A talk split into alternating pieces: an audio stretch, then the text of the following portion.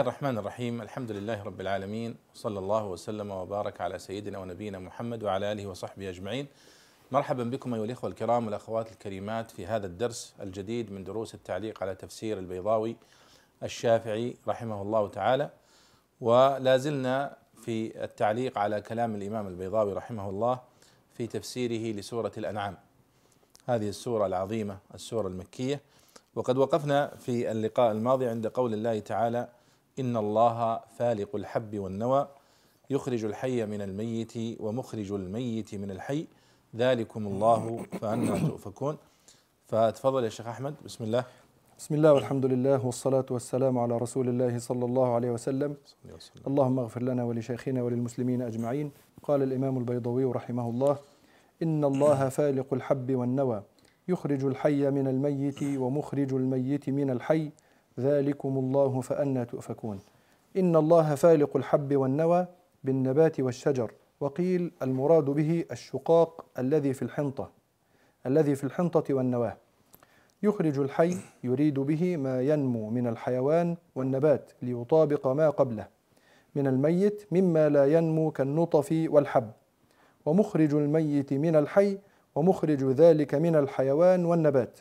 ذكره بلفظ الاسم حملا على فالق الحب. فإن قوله يخرج الحي واقع موقع البيان له. ذلكم الله أي ذلكم المحيي المميت هو الذي يحق له العبادة فأنا تؤفكون تصرفون عنه إلى غيره. نعم. يقول الله سبحانه وتعالى إن الله فالق الحب والنوى. قال البيضاوي بالنبات والشجر.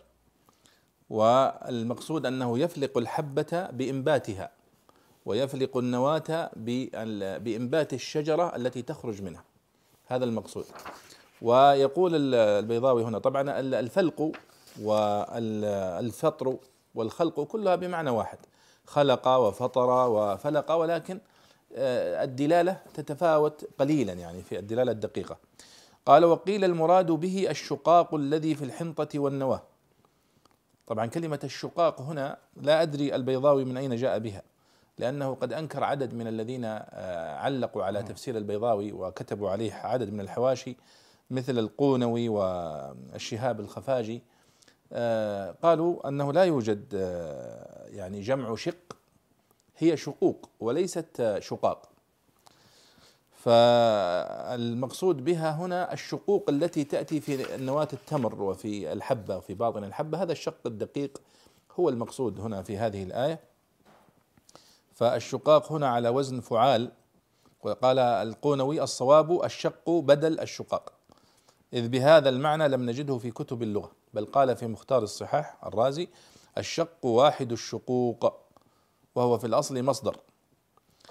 وإنما الشقاق داء يكون بالدواب. فهو لعله يعني أراد به هذا المعنى.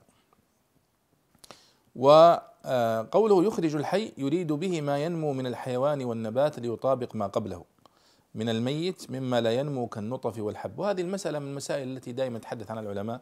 وش المقصود بيخرج الحي من الميت ويخرج الميت من الحي؟ الميت كما يقولون مثل البيضة. والحي الدجاجة. فهو يخرج الدجاجة من البيضة والبيضة من الدجاجة. وهي مسألة كما تعلمون يعني مشتهرة. وكيف نقول عن البيضة أنها ميت؟ هي فيما يظهر للإنسان الذي ليس لديه معرفة ببواطن الأمور فإنه ينظر إلى البيضة كأنها جماد. النطفة كذلك. والله سبحانه وتعالى يجعل منها يخلق منها حيا بعد ذلك. ولكن في الحقيقة هي في جوهرها هي تحمل معنى الحياة مثل الحبة ومثل الكائنات الحية كله. فقوله هنا ومخرج الميت من الحي ومخرج ذلك كله من الحيوان والنبات. ذكره بلفظ الاسم يعني قوله ومخرج الميت هذا اسم لأنه مصدر ميمي أو اسم فاعل عفوا. حملا على فالق الحب لأن فالق أيضا على وزن فاعل. ومخرج أيضا على وزن اسم الفاعل. فإن قوله يخرج الحي واقع موقع البيان له. يعني الموقع الإعرابي لقوله يخرج الحي هو للبيان والإيضاح. ذلكم الله أي ذلكم المحيي المميت.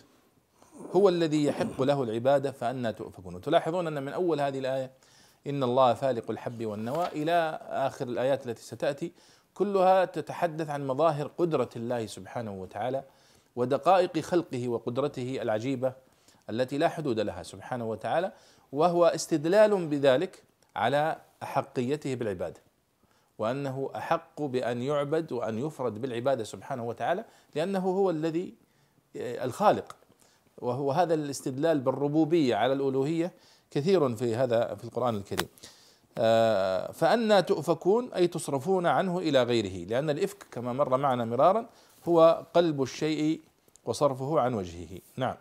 قال رحمه الله فالق الإصباح وجعل, وجعل الليل سكنا والشمس والقمر حسبانا ذلك تقدير العزيز العليم.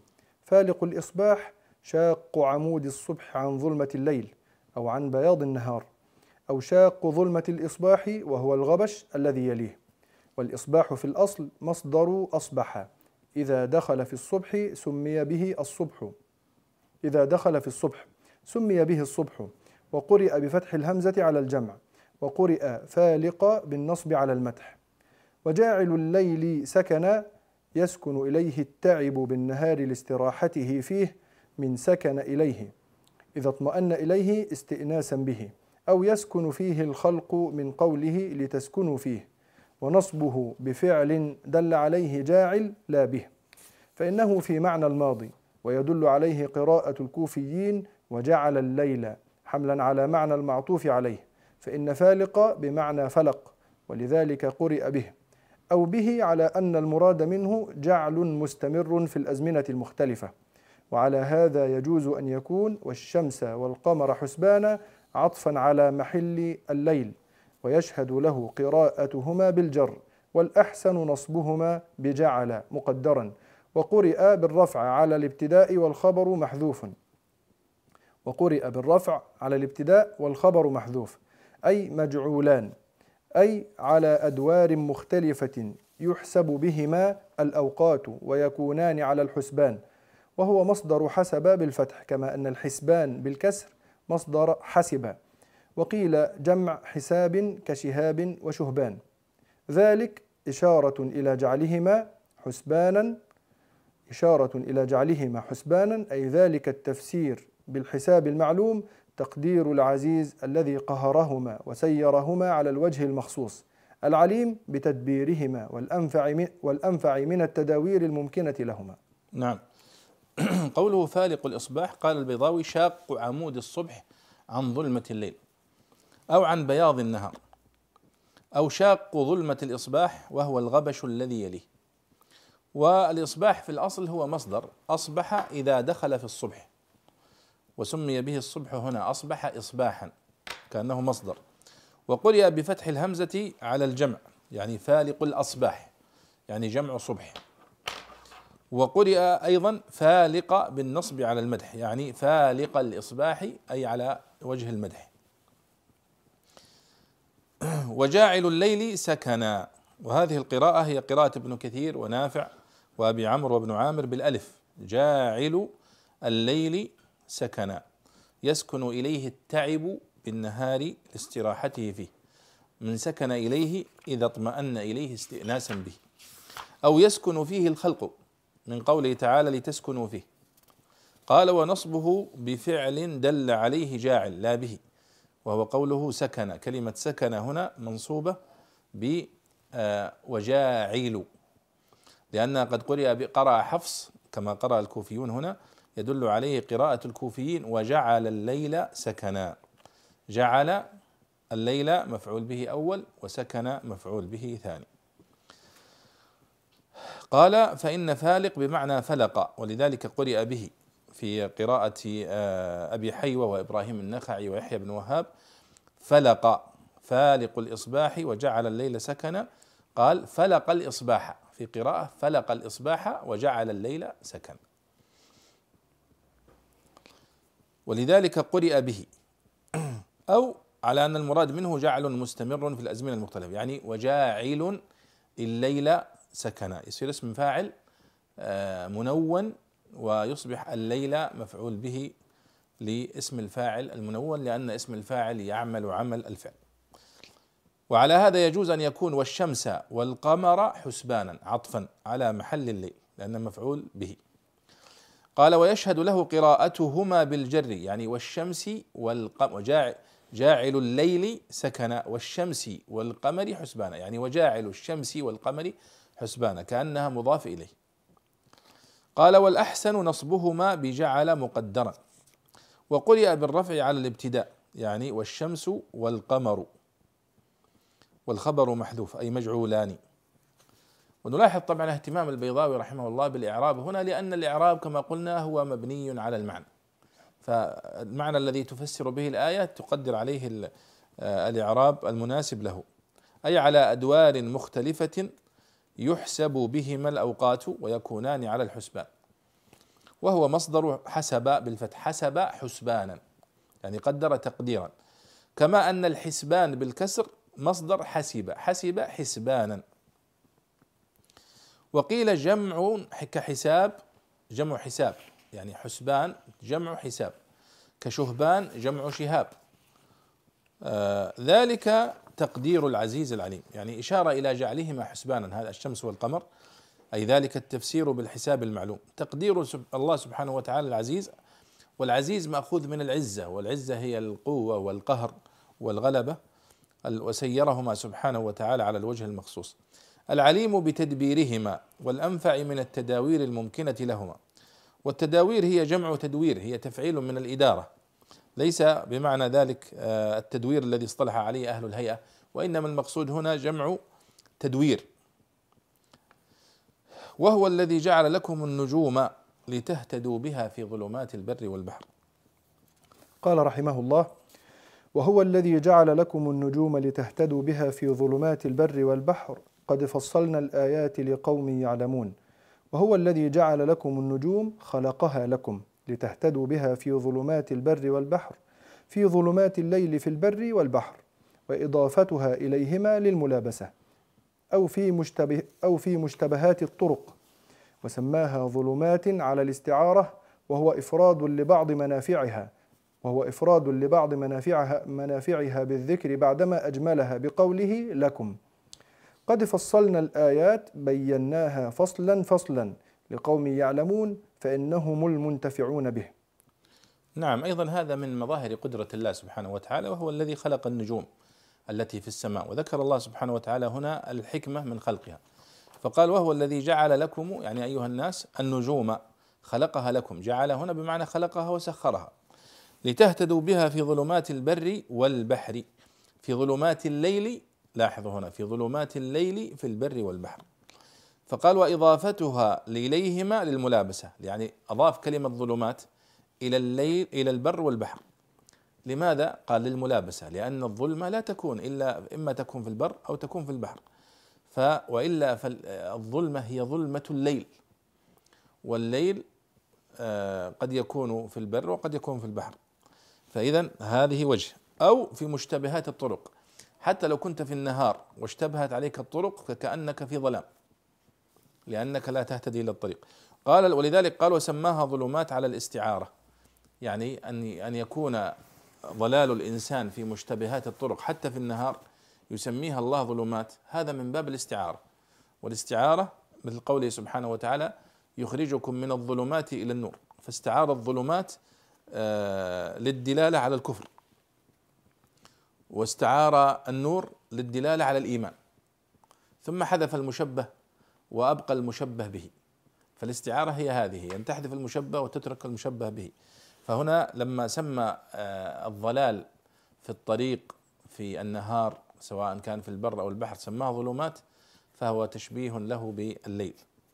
قال وهو إفراد لبعض منافعها. يعني النجوم بالذكر بعدما أجملها بقوله لكم قد فصلنا الآيات بيناها فصلا فصلا لقوم يعلمون فإنهم المنتفعون بهذه الآيات. وهذا يعني تلاحظون كيف يفصل الله سبحانه وتعالى للمخاطبين.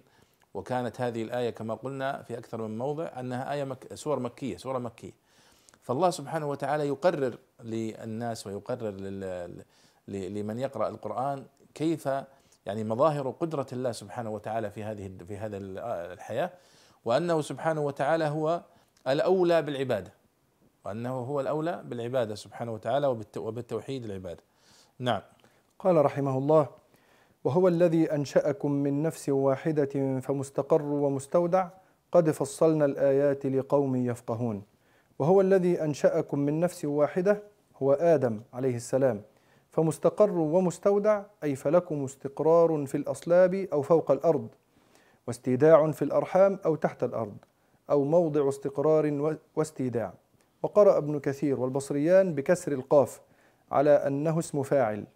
والمستودع مفعول أي فمنكم قار ومنكم مستودع لأن الاستقرار منا دون الاستيداع. قد فصلنا الآيات لقوم يفقهون ذكر مع ذكر النجوم يعلمون لأن أمرها ظاهر ومع ذكر تخليق بني آدم يفقهون لأن إنشاءهم من نفس واحدة وتصريفهم بين أحوال مختلفة دقيق غامض يحتاج إلى استعمال فطنة وتدقيق نظر. نعم. يعني لاحظوا هنا أيضا أنه يقول وهو الذي أنشأكم من نفس واحدة فيشير سبحانه وتعالى عندما ذكر النجوم ذكر الليل والنهار هنا يذكر خلق الإنسان. كيف خلق الله الإنسان؟ وهذا سؤال من أسئلة من الأسئلة الكبرى وأسئلة الوجود الكبرى وهو من الذي خلق الإنسان؟ فالله يقول وهو الذي أنشأكم من نفس واحدة. يعني كلكم يا بني آدم قد خلقكم الله من نفس واحدة وهو آدم عليه الصلاة والسلام فمستقر ومستودع. لاحظ أن البيضاوي ذكر لها ثلاثة معاني. فمستقر ومستودع أي لكم استقرار في الأصلاب أو فوق الأرض. وهذا صحيح فبنو البشر قد استقروا في أصلاب آبائهم جيلا بعد جيل وفي نفس الوقت هم أيضا مستقرون فوق الأرض. قال ومستودع معناها استيداع في الأرحام أو تحت الأرض بعد موتهم. فاستيداع في الأرحام قبل خلقهم واستيداع في, في تحت الأرض في مقابرهم أو موضع استقرار واستيداع. وكل هذه المعاني أيضا آه، صحيحة وتدل عليها الآية. وقرأ ابن كثير والبصريان بكسر القاف يعني فمستقر ومستودع على أنه اسم فاعل والمستودع مفعول. أي فمنكم قار ومنكم مستودع لأن الاستقرار منا دون الاستيداع معنى ذلك الاستقرار في الأصلاب أو فوق الأرض لا صنع للعبد فيه وإنما هو يعني من صنع الله. بخلاف الاستيداع في الأرحام وتحت الأرض فإنه بفعل العبد. استيداع الإنسان في الرحم هو بفعل العبد واستيداعه أيضا تحت الأرض بفعل العبد فإن الناس هم الذين يدفنون بعضهم بعضا فيستقرون في مقابرهم ثم يقول البيضاوي وهذه كلمة يعني يختم بها في آه، توجيه لماذا اختلفت آه، فاصلة الآية عن الآية التي قبلها؟ فقال في الآية التي قبلها قد فصلنا الآيات لقوم يفقهون. ذكر مع ذكر النجوم يعلمون. لأن أمرها ظاهر ومع ذكر تخليق بني آدم يفقهون لأن إنشاءهم من نفس واحدة وتصريفهم بين أحوال مختلفة دقيق غامض يحتاج إلى استعمال فطنة وتدقيق نظر. طبعا هذا توجيه جميل يذكره آه الذين صنفوا في كتب المتشابه ويعني آه يعني تجدونه في كلام أهل البلاغة أيضا الذي مثل الزمخشري وغيره. لماذا تختلف فواصل الآيات من آية إلى آية؟ وهذا موضع اجتهاد طبعا فهو يقول أن النجوم أمرها ظاهر فجاء فيها بيعلمون. ولأن خلق الإنسان وتنقله من خلق إلى خلق يحتاج إلى دقة وتدقيق وفطنة فاستخدم يفقهون. وكأنه يقول أن الفقه أدق من مجرد العلم. نعم. نعم تفضل.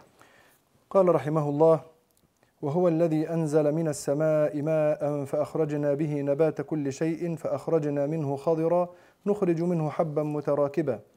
ومن النخل من طلعها قنوان دانية وجنات من أعناب والزيتون والرمان مشتبها وغير متشابه. انظروا إلى ثمره إذا أثمر وينعه. إن في ذلكم لآيات لقوم يؤمنون. وهو الذي أنزل من السماء ماء من السحاب أو من جانب السماء فأخرجنا على تلوين الخطاب به بالماء. نبات كل شيء نبت كل نبت كل صنف من النبات.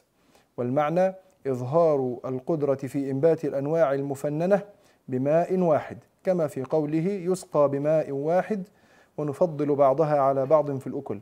فأخرجنا منه من النبات أو الماء خضرا شيئا أخضر. يقال أخضر وخضر كأعور وعور. وهو الخارج من الحبة المتشعب. المتشعب. نخرج منه من الخضر حبا متراكبا وهو السنبل. ومن النخل من طلعها قنوان أي وأخرجنا من النخل نخلا من طلعها قنوان أو من النخل شيء من طلعها قنوان. ويجوز أن يكون من النخل خبر قنوان أو من طلعها بدل منه. والمعنى وحاصل وحاصلة من طلع النخل قنوان وهو وهو الأعذاق. جمع قنو كصنوان جمع صنو وقرئ بضم القاف كذئب وذؤبان وبفتحها على أنه اسم جمع وليس إذ ليس فعلان من أبنية الجمع. دانية قريبة من المتناول من المتناول أو أو ملتفة قريب بعضها من بعض وإنما اقتصر على ذكرها عن مقابلها لدلالتها عليه وزيادة النعمة فيها وزيادة النعمة فيها. وجنات من أعناب عطف على نبات كل شيء وقرئ بالرفع على الابتداء. أي ولكم أي ولكم أو ثم جنات أو من الكرم جنات. ولا يجوز عطفه على قنوان إذ العنب لا يخرج من النخل. والزيتون والرمان أيضا عطف على نبات أو نصب على الاختصاص لعزة هذين الصنفين عندهم. مشتبها وغير متشابه حال من الرمان أو من الجميع. أي بعض ذلك متشابه وبعضه غير متشابه في الهيئة والقدر واللون والطعم. انظروا إلى ثمره أي إلى ثمر أي إلى ثمر كل واحد من ذلك. وقرأ حمزة والكسائي بضم الثاء والميم. ثمر. نعم. وهو جمع ثمرة كخشبة وخشب أو ثمار ككتاب وكتب. إذا أثمر إذا أخرج ثمره كيف يثمر ضئيلا لا يكاد ينتفع به؟ وينعه وإلى حال نضجه أو إلى نضجه كيف يعود ضخما ذا نفع ولذة وهو في الأصل مصدر. ينعت ينعت. ينعت الثمرة. آه وهو في الأصل آه أحسن الله لك شيخنا. وهو في الأصل مصدر ينعت الثمرة. إذا أدرك إذا أدركت. وقيل جمع يانع كتاجر وتجر. وقرئ بالضم وهو لغة فيه ويانعه. إن في ذلكم لآيات لقوم يؤمنون أي لآيات على وجود القادر الحكيم وتوحيده فإن حدوث الأجناس المختلفة والأنواع المفننة من أصل واحد ونقلها من حال إلى حال لا يكون إلا بإحداث إلا بإحداث عالم قادر يعلم تفاصيلها. ويرجح ما تقتضيه حكمته مما مما يمكن من أحوالها.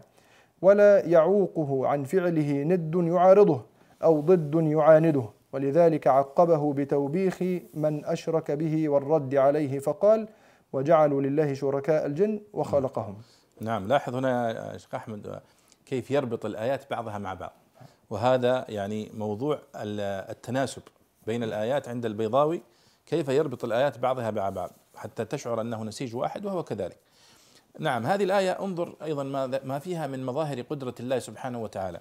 في قوله وهو الذي أنزل من السماء ماء المطر. فأخرج به نبات كل شيء. فأخرجنا منه خضرا نخرج منه حبا متراكبا ومن النخل من طلعها قنوان إلى آخر الآية. وسيأتي تفصيلها. لا شك هذه من أدق مظاهر قدرة الله سبحانه وتعالى وهي التي يبصرها الناس. يعني هؤلاء المشركون الذين تتنزل هذه الآيات ويسمعونها يدركون هذا ويعرفون كيف ينزل المطر وكيف ينبت النبات.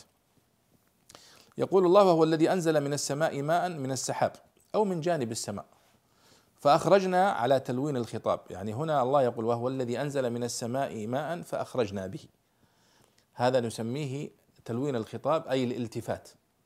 لأن معنى الكلام وهو الذي أنزل من السماء ماء فأخرج فيكون الخطاب عن غائب وهو الذي أنزل وأخرج.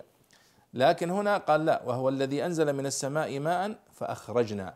كان يتحدث عن نفسه سبحانه وتعالى بصيغة الغائب ثم أصبح يتحدث بصيغة المتكلم. فقال فأخرجنا. هذا يسمى الالتفات.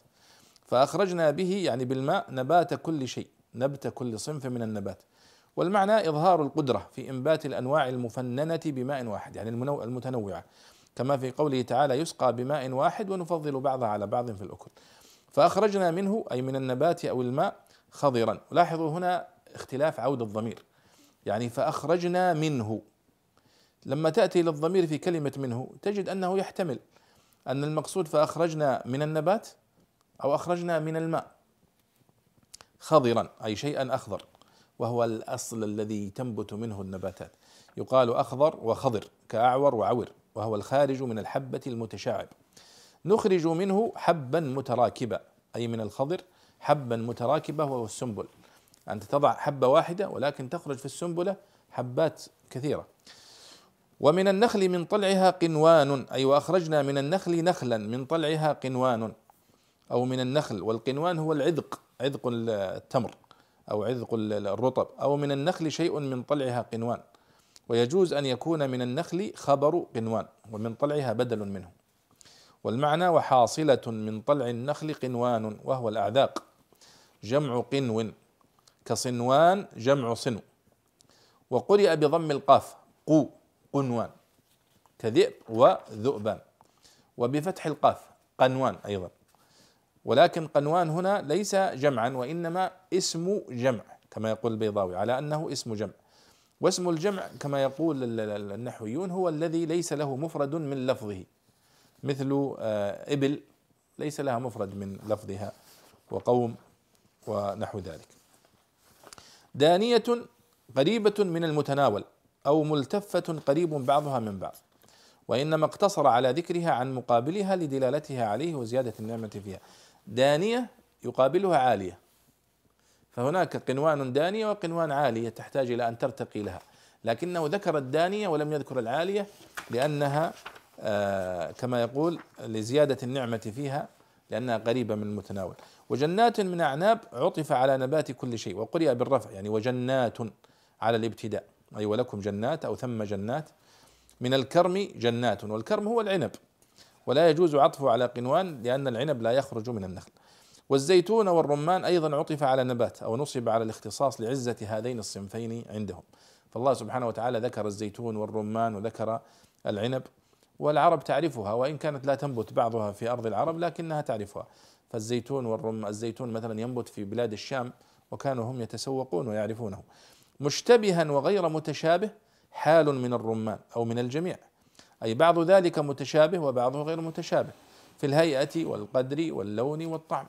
وحقا فعلا فالبستان الواحد يكون فيه ثمار مختلفة ألوانها مختلفة أشكالها مختلفة وأحيانا تكون متشابهة في شكلها ومختلفة في طعمها وغير ذلك.